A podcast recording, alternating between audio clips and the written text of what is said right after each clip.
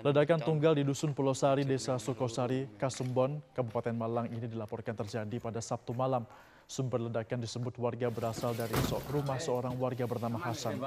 Kapolres Batu, A K B P Oscar Samsudin menyebut remaja berusia sembilan belas tahun meninggal dunia dalam insiden tersebut. Jenazah sudah dimakamkan di T P U desa setempat pada Sabtu malam, sementara tiga orang remaja lain yang mengalami luka ringan dan kini menjalani perawatan di Rumah Sakit Madinah Kasembon.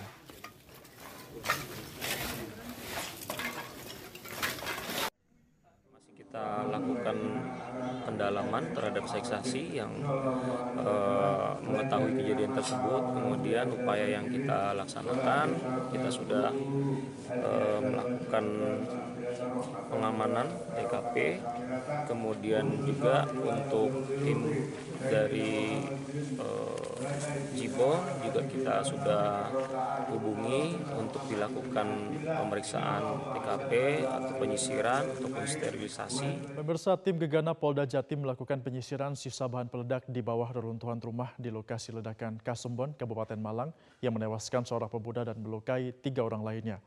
Pada Minggu dini hari, satu tim Gegana Polda Jatim beranggotakan delapan orang personil tiba di Dusun Pulosari, Desa Sukosari, Kasembon.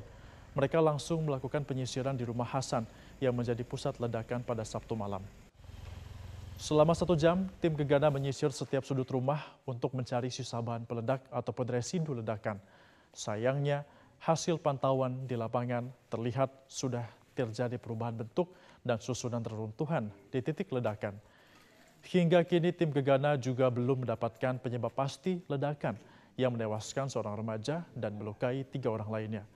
Rencananya proses penyisiran akan dilanjutkan kembali pada Minggu pagi sebelum dilanjutkan dengan olah T K P dari tim Polres Batu. Lokasi dan memastikan ada tidaknya handak yang lain, bahan peledak yang lain.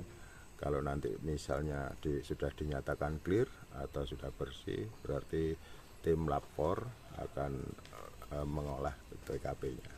Ada berapa orang dari Polda Jatim ini? Uh, dari Gegana? Delapan, delapan personil dari Gegana Polda Jatim. Pemirsa, antisipasi erupsi Gunung Merapi skala besar, Kepolisian Resort Magelang Kota memastikan jalur evakuasi siap digunakan. Selain memantau kelayakan jalan, seluruh jajaran T N I Polri bersama relawan siap membantu masyarakat jika sewaktu-waktu mengungsi. Hal ini diungkapkan oleh Kapolresta Magelang, Kombes Pol Ruruh Wicaksono saat memantau jalur evakuasi warga lereng Gunung Merapi pada Sabtu malam. Kepolisian dan T N I akan terus disiagakan untuk memantau perkembangan erupsi Gunung Merapi dan selalu siap mengamankan jalur evakuasi jika sewaktu-waktu ada himbauan untuk mengungsi. T N I Polri juga akan bersinergi dengan relawan untuk membantu mengevakuasi warga. Di Desa Kerinjing, Kecamatan Dukun, Kabupaten Magelang, sudah ada kurang lebih dua ribu warga. Mereka mempunyai dua jalur evakuasi yang bisa digunakan dan dengan layak kondisi. Standby semua personel di Polsek, kemudian eh, di Koramil, sudah dibantu teman-teman relawan. Saat ini kan kita memastikan hingga saat ini belum ada warga desa yang eh, mengungsi, meninggalkan rumah. Nah, kemudian sudah dilakukan sosialisasi juga, disampaikan. Uh, sifatnya memberikan himbauan keluar rumah sementara menggunakan masker karena kan abu ini kan cukup berbahaya juga. Nah, gitu. Untuk ini persiapan jalur evakuasi dan mungkin uh, sudah ada yang disiagakan anggota, dan kalau semisalnya warga harus mengungsi ada anggota standby uh, di Polres sudah standby, di Kodim sudah standby, kita sudah koordinasi dengan B B B D juga, kemudian kapanpun kita siap. Kita ke informasi lainnya, pemirsa. Ular piton sepanjang tiga koma lima meter menggegerkan warga di Desa Kerso, Kecamatan Kedung, Jepara, Jawa Tengah. Ular yang bersembunyi di dinding dapur warga ini sempat menggigit kaki warga saat dilakukan evakuasi. Untuk mengevakuasi ular piton, sang pemilik rumah memanggil pemadam kebakaran Kabupaten Jepara. Dalam proses evakuasi, petugas pemadam kebakaran dibantu juga oleh warga setempat. Kristian, yang merupakan koordinator pemadam kebakaran, mengatakan mengevakuasi piton ini sangat sulit. Selain lokasi dapur yang sempit, serta banyaknya warga yang menonton membuat proses evakuasi ular menjadi terganggu. Meskipun ular tersebut dapat ditangkap, namun dalam proses penangkapan ular, salah satu warga kakinya sempat digigit ular di bagian tumit. Untuk itu, Dan untuk saat ini ular piton sudah dibawa ke kantor pemadam kebakaran Kabupaten Jepara dan selanjutnya nanti akan diberikan kepada pecinta reptil atau dilepas di hutan. Evakuasi, Pak. Gak berani ini.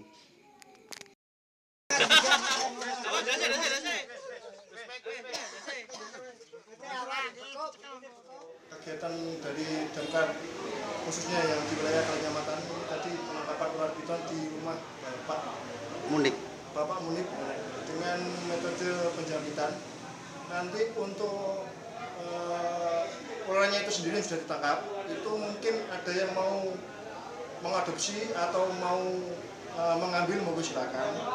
Tapi biasanya kalau kita itu langsung saya ke konfirmasi yang pecinta pecinta reptil, itu biasanya diambil langsung bisa di uh, karantina terlebih dahulu, habis itu dilepas liarkan di hutan.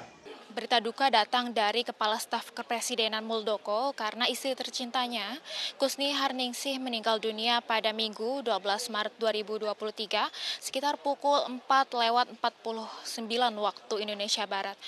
Kabar meninggalnya Kusni disampaikan melalui pesan pendek WhatsApp. Kusni Harningsih meninggal di Rumah Sakit Pusat Angkatan Darat R S P A D Gatot Subroto, Jakarta. Saat ini jenazah berada di rumah duka di Jalan Terusan Lembang nomor lima puluh empat D Menteng, Jakarta Pusat. Rencananya jenazah Kusni akan dimakamkan di Taman Makam Pahlawan Bahagia, Tangerang Selatan pada siang ini. Sebelumnya Presiden Joko Widodo dan juga Ibu Negara Iriana sempat menjenguk Kusni ketika dirawat di R S P A D Gatot Subroto. Selain itu, kabar duka ini juga datang tidak lama selepas kepergian ibu mertua Muldoko yang juga ibu kandung dari Kusni, yakni Kasijanah pada Senin enam Maret lalu. Menurut pantauan kami di lokasi, sejumlah orang kantor staf kepresidenan sudah tiba di rumah duka sejak pukul tujuh waktu Indonesia Barat. Mereka tampak berkomunikasi dengan pihak keluarga Muldoko dan juga sejumlah sanak famili dan juga kerabat datang melayat. Selain itu, menurut informasi yang kami dapatkan, Presiden Joko Widodo juga direncanakan akan datang ke rumah duka. Hal tersebut dibenarkan oleh Kepala Sekretariat Kantor Staf Presiden Ian Adikusuma yang datang di rumah duka. Namun pihaknya belum bisa membeberkan jam berapa Presiden Jokowi akan tiba. Kedatangan kepala negara untuk bertakziah atas meninggalnya istri tercinta dari Muldoko, nampak karangan bunga berjejer di sekitar rumah duka. Selain itu, menurut pantauan kami di lapangan, nampak istri Wakil Presiden Republik Indonesia Wuri Esti Handayani tiba di rumah duka. Selain itu juga terdapat petinggi negara seperti Menteri Keuangan Republik Indonesia Sri Mulyani, Menteri E S D M Arifin, Menko Polhukam Mahfud M D dan juga um, Menteri Investasi Bahlil Lahadalia yang tiba di rumah duka untuk bertakziah. Kembali ke studio. Dominik, kapan rencananya pemakaman akan dilangsungkan? Jenazah Kusni akan dimakamkan pada siang ini di Mak Taman Makam Pahlawan Bahagia di Tangerang Selatan. Gunung Merapi di Kabupaten Sleman, Daerah Istimewa Yogyakarta hingga pagi ini terpantau masih terjadi sejumlah guguran awan panas. Dari jam tujuh sampai pukul sembilan, pukul sembilan waktu Indonesia Barat hari Minggu pagi, pos pengamatan Gunung Merapi di Kaliurang, Sleman, Daerah Istimewa Yogyakarta mencatat sudah terjadi empat kali awan panas guguran dengan jarak luncur maksimal dua ribu meter dari puncak gunung. Awan panas ini mengarah ke barat daya masuk ke hulu sungai Krasak. Dan awan panas guguran tidak berdampak di lereng Merapi kawasan Kabupaten Sleman. Sedang hujan abu terjadi di wilayah Magelang, Jawa Tengah. Dan terkait luncuran awan panas ini, pengelola Taman Nasional Gunung Merapi menutup objek wisata Tlogo Muncar dan juga Plunyon.